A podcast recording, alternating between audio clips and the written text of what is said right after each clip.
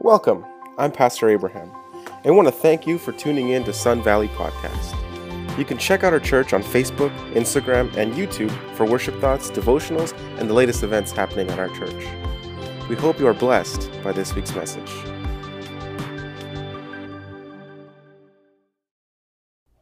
Good morning. Welcome to Sun Valley. We believe in growing faith, building community, and in the hope of Jesus.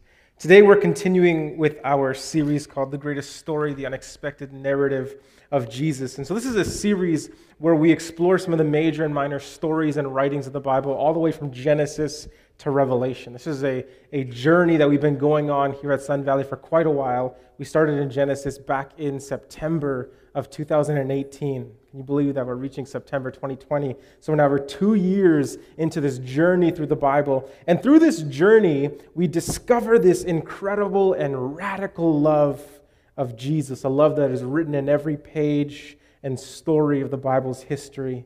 And so today we're continuing through our journey. We're continuing with the writings of the prophet Isaiah. Now, Isaiah was this prophet that lived during the 8th century, and, and he ministered primarily to the people of the southern kingdom of Judah. And so he prophesied of the destruction of Jerusalem and the exile of Judah into Babylon. But more importantly, Isaiah prophesied of something that he calls the day of the Lord. And the day of the Lord is this day that Isaiah saw a vision of something to come where God would bring down his sovereign rule, where God would bring down his kingdom to earth and establish a kingdom of love and of peace, of unity and of justice. That's the vision that Isaiah saw in the day of the Lord. And so last week we took a look at Isaiah chapters 1 and 2, and we saw this. We saw that peace is an opportunity. We saw that peace is an opportunity from God to change and to repent. We saw that sometimes the peace that we experience in our lives is not necessarily a reward from God, but rather God's patience, allowing us to come to Him in repentance. We saw that God is offended by the kind of sacrifices and the kind of worship that neglects justice and service and love for the community and the people around us. And finally, we saw that Isaiah's visions of peace are not just a call to wait for God to bring this peace. They're not just something that we sit passively by and wait for it to come, but rather Isaiah's vision of peace is a challenge. It is a challenge for us to become restlessly dissatisfied with the norm enough to begin to bring change today. And so if you want to listen to that message, you can, you can watch the whole service on YouTube or you can listen to it on podcast, wherever you listen to podcasts. But for today's sermon, we're moving on from Isaiah 1 and 2. We're moving to Isaiah chapter 6. And so in this, in this story, Isaiah sees this vision of God's throne room in the temple. And we start in Isaiah chapter 6, beginning in verse 1 from the New International Version. It should be available on the screen for you if you want to follow along, or if you have your Bibles with you, you can follow along there as well. Uh, but we're beginning with Isaiah chapter 6, verse 1. And it says this In the year that King Uzziah died, Isaiah says, I saw the Lord high and exalted, seated on the throne, and the train of his robe filled the temple. Above him, were seraphim, these angels, each with six wings. Two wings covered their faces, two wings covered their feet, and two wings were for them to fly. They were flying with.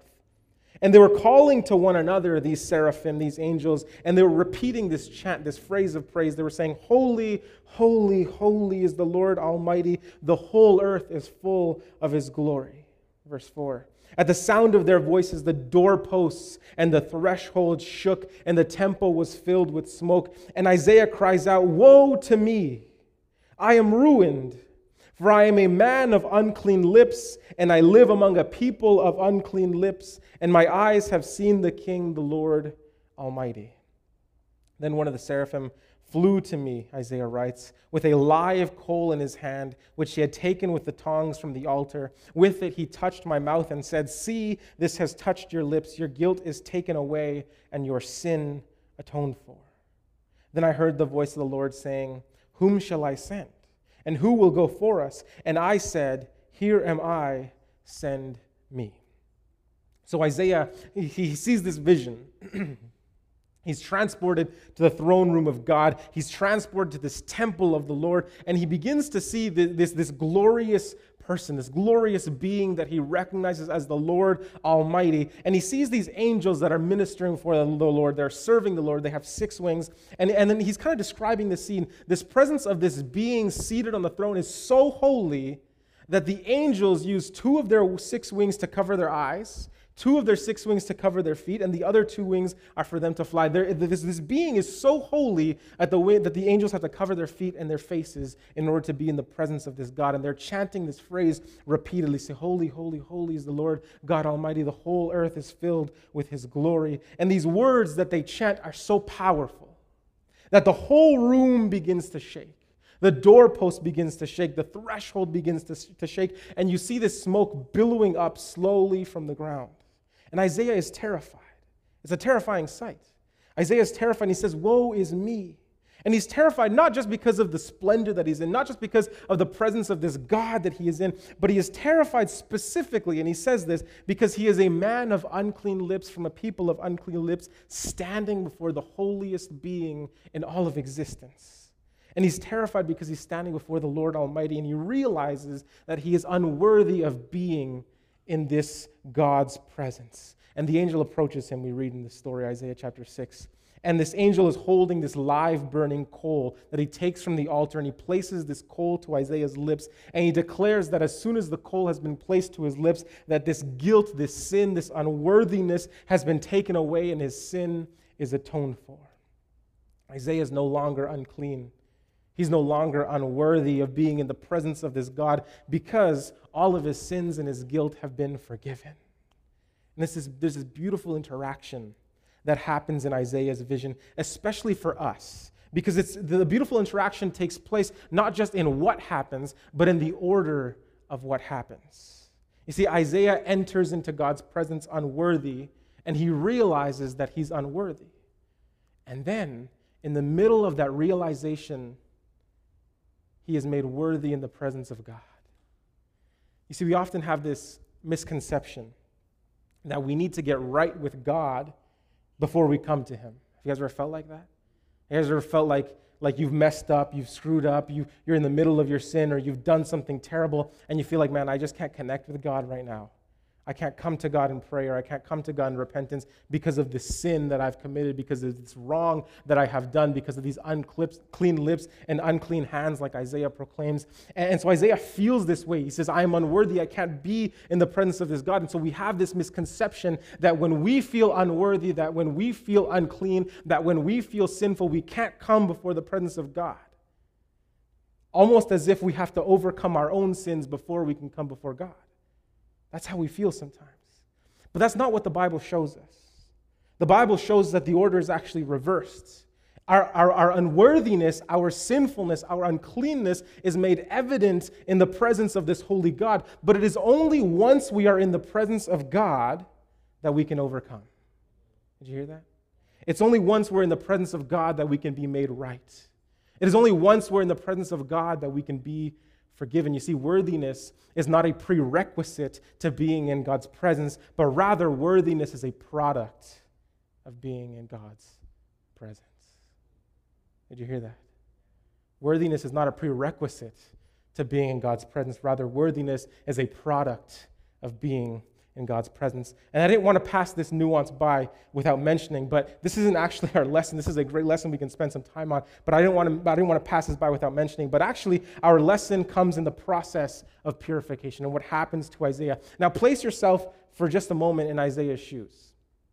Think about what it might be like to be this person, this prophet, standing before the image of the full holiness of God. You see these voices, these, these angels, and, and the voices of the angels begin to tremble the entire room around you. You see smoke begin to billow up as these beings begin to chant this phrase, proclaiming this praise, this holiness of God. How would you feel? And then you see this angel takes a tongue and grabs a burning coal from the altar, and he begins to bring it towards you, and he's approaching to put it to your lips. How would you feel? How would you react? You know, I, I might turn my head. I might try to protest and resist. I might say, well, no, hold on a minute. What's going on? I might ask a lot of questions. I don't know how you guys would react. But if someone is coming at you with a live burning coal, you might not be so willing to let it touch your lips. We don't know what Isaiah does. We don't know what Isaiah does. All we know is what happens after the coal touches his lips. What we do know is that the burning coal was touched against his lips and that he was made clean. His guilt and his sin was taken away. He was forgiven. We don't know if it caused Isaiah pain. We don't know if the whole process was painless. What we might know, though, and what we might assume, is that Isaiah might have perceived this to potentially cause pain. You guys following with me so far? Logic would dictate that if, that if this angel is coming at you with a burning coal and is going to touch it to any part of your flesh, you would logically believe that it would cause pain. We don't know if it did, but Isaiah might have believed that it would have caused him pain. So here's our first lesson for today. Our first lesson is in this process of purification. Our first lesson is this pain can be progress. Pain can be progress. You see, if we carefully read the text, we can assume that this live coal wasn't just dwindling down, it wasn't just cooling, it was burning hot. Because the angel doesn't grab it with his hands, he takes the necessary precautions to grab it with metal tongs. This coal is hot. And we don't know, again, whether this coal hurt Isaiah, but we can assume that Isaiah expected it to hurt.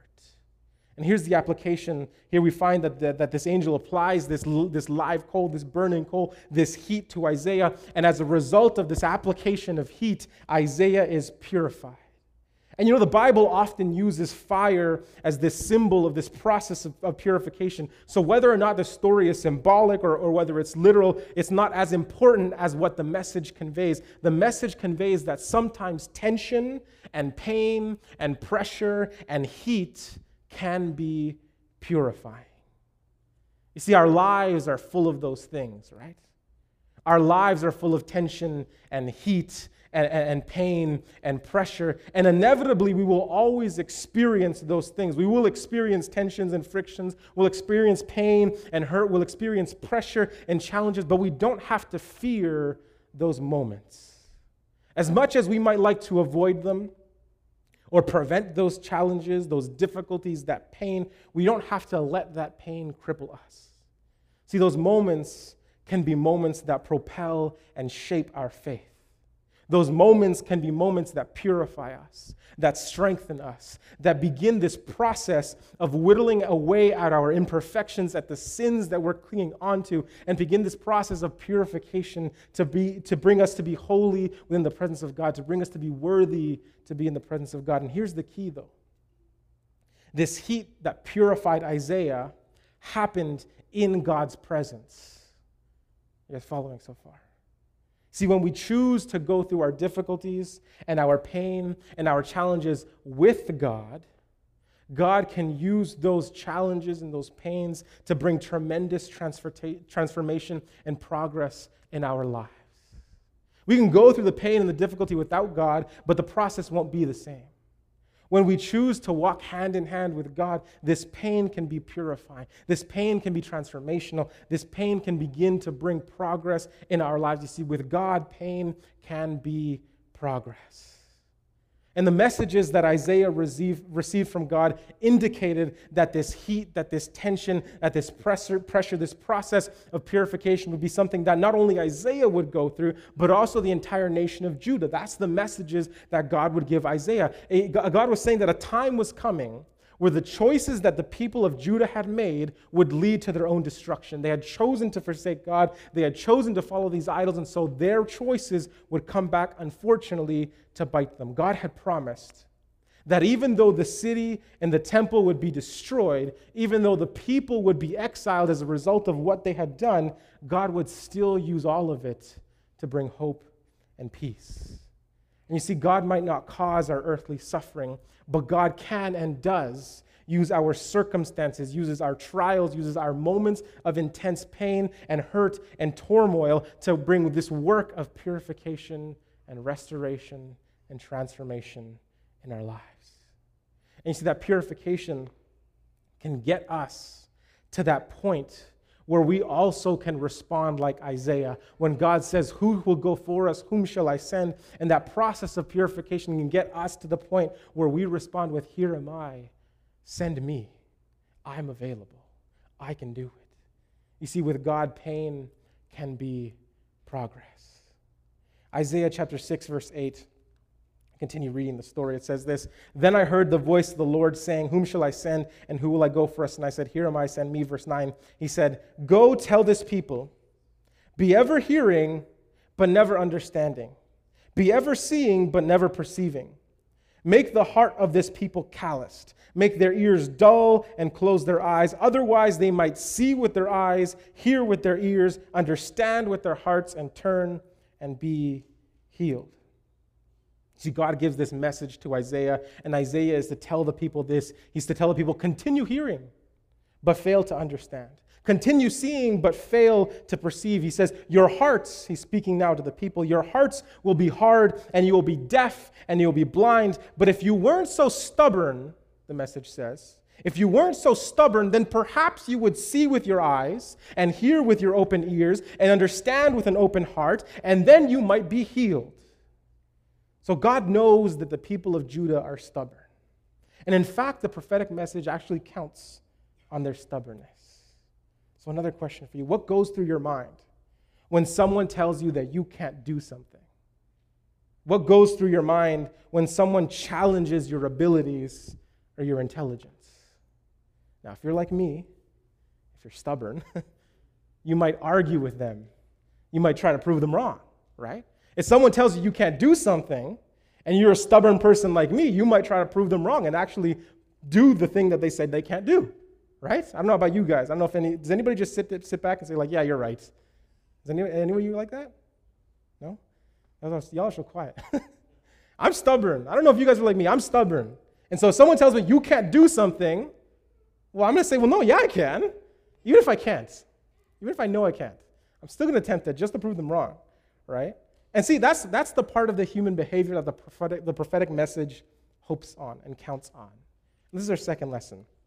Our second lesson is this be challenged to change. Be challenged to change.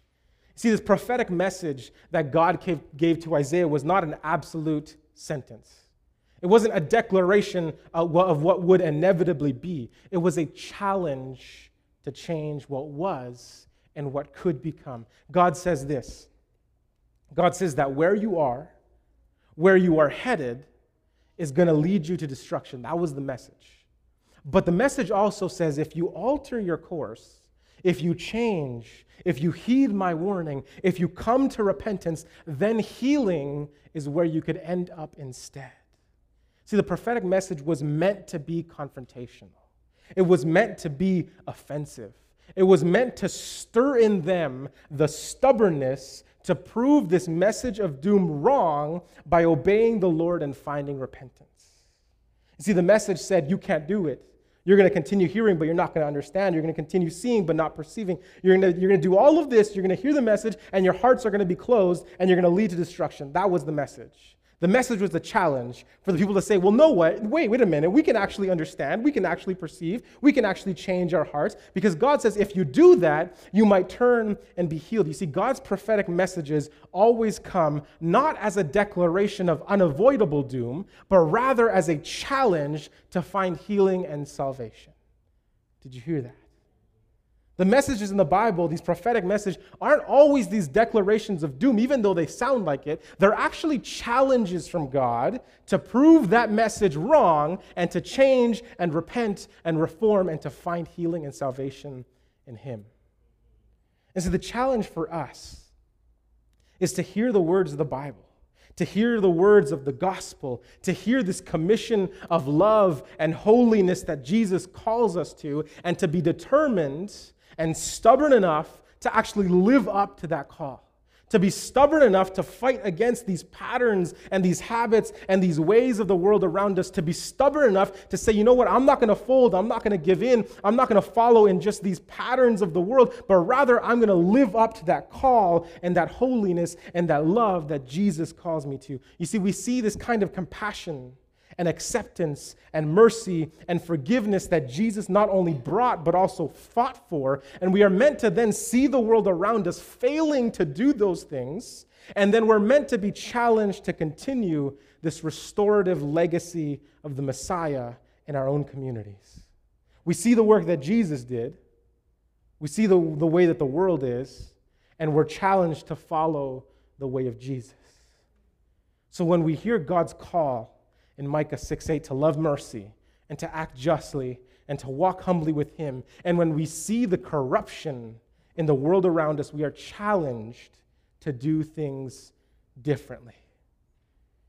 See, when the Bible tells us that the world is broken, that it is greedy, that it is lustful, that they are perverters of justice, that they are lovers of self and doers of wrong, like Paul says in the New Testament, we are meant to agree and say, yes, the world is like that, but I'm not of the world.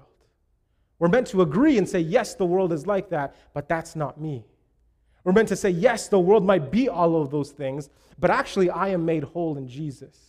I am selfless and self controlled in Jesus. I am fighting for justice and loving the world around me, doing good in my community. We were meant to say, yes, the world might be like that, but actually, I am a follower of Christ, not just in name, but also in action. So the gospel is a, is a challenge to change. It's a challenge to refuse to keep the status quo. It is a challenge to refuse to continue to walk on this path of self destruction. It is a challenge to rebel against an empire of sin, to rebel against these broken patterns of the world, and to dare to live a life that honors the will of God, to dare to live in action in the love and the kindness and the grace of Jesus.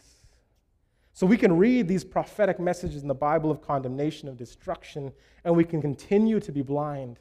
We can continue to be deaf. We can continue to be hard of heart, or we can be challenged to change, to actually see with our eyes and hear with our ears, understand with our hearts, and to turn and be healed.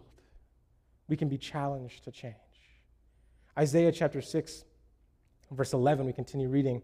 And Isaiah asks this question because he hears this, this really tough message. And Isaiah asks then, For how long, Lord?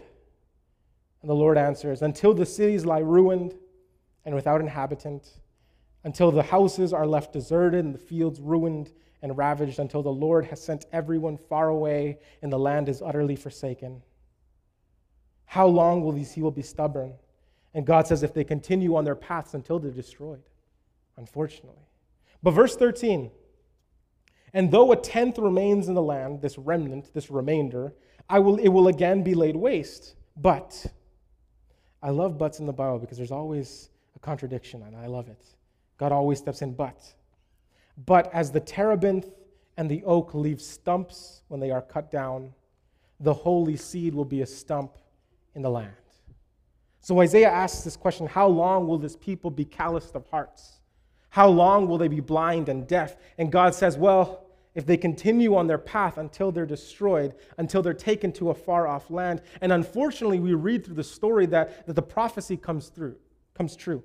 We read that the prophecy comes to fulfillment because the people of Judah refuse to change. They refuse to, to alter their ways and they're led into destruction and exile at the hands of the Babylonians. But God says something at the end of this message, at the end of chapter 6. And I love what he says is at the end of this proclamation of doom, at the end of saying, if you don't change, this is what happens. He says, But like the terebinth and the oak leave stumps when they are cut down, the holy seed will be the stump in the land.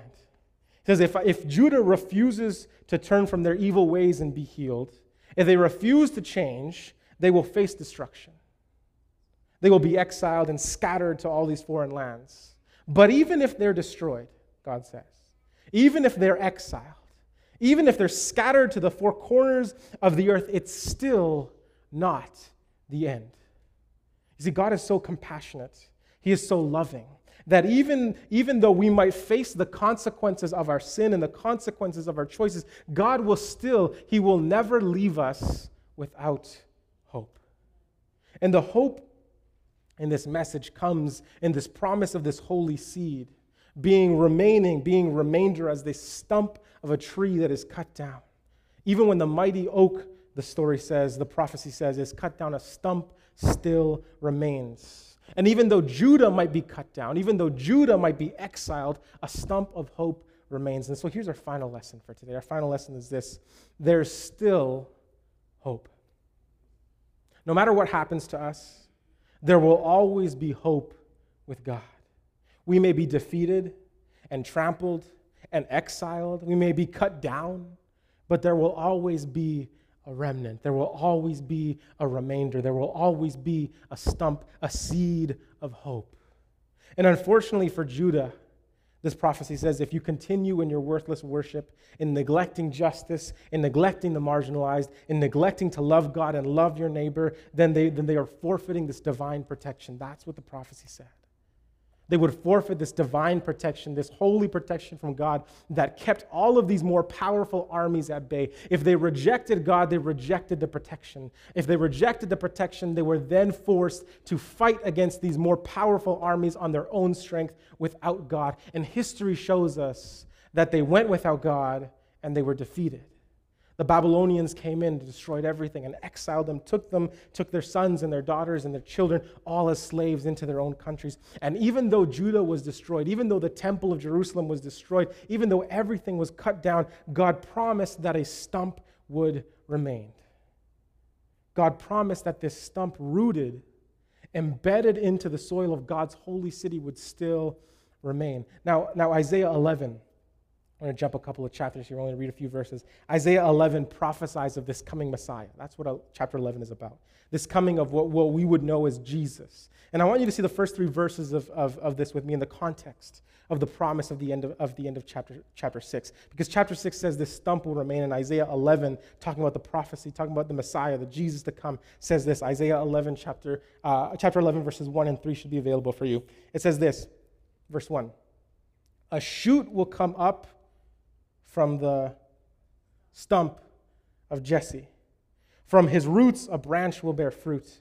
The Spirit of the Lord will rest on him the Spirit of wisdom and of understanding, the Spirit of counsel and of might, the Spirit of knowledge and fear of the Lord. And he will delight in the fear of the Lord. This prophecy about the Messiah, Isaiah says, this Messiah would come up as a shoot, as a little sapling from what?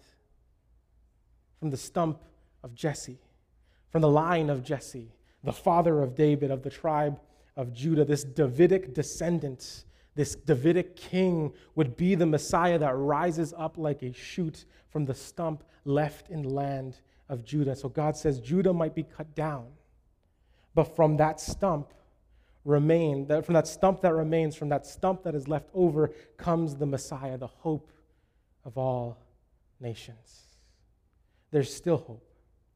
So I want to invite the band to come on up as we begin to close. You know, there's still hope.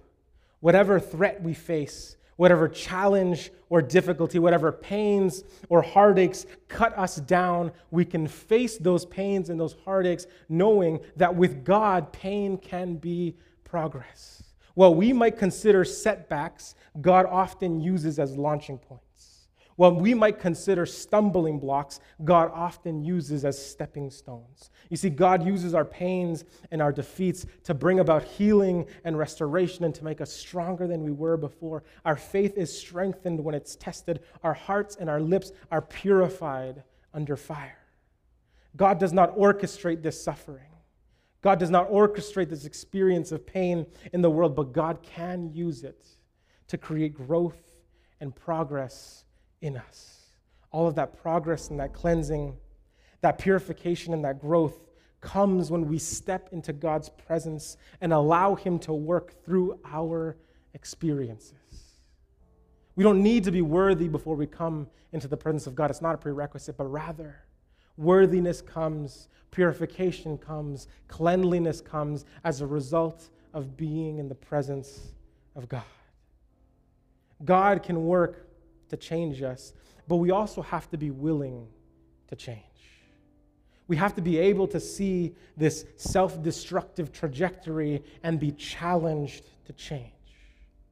The prophecies given to Isaiah, they weren't absolute predictors of the future, but rather they were warnings of things to come if Judah refused to come to repentance. The prophecies were visions of what was coming if the people kept on this empty, worshiping, God rejecting, self destructive path.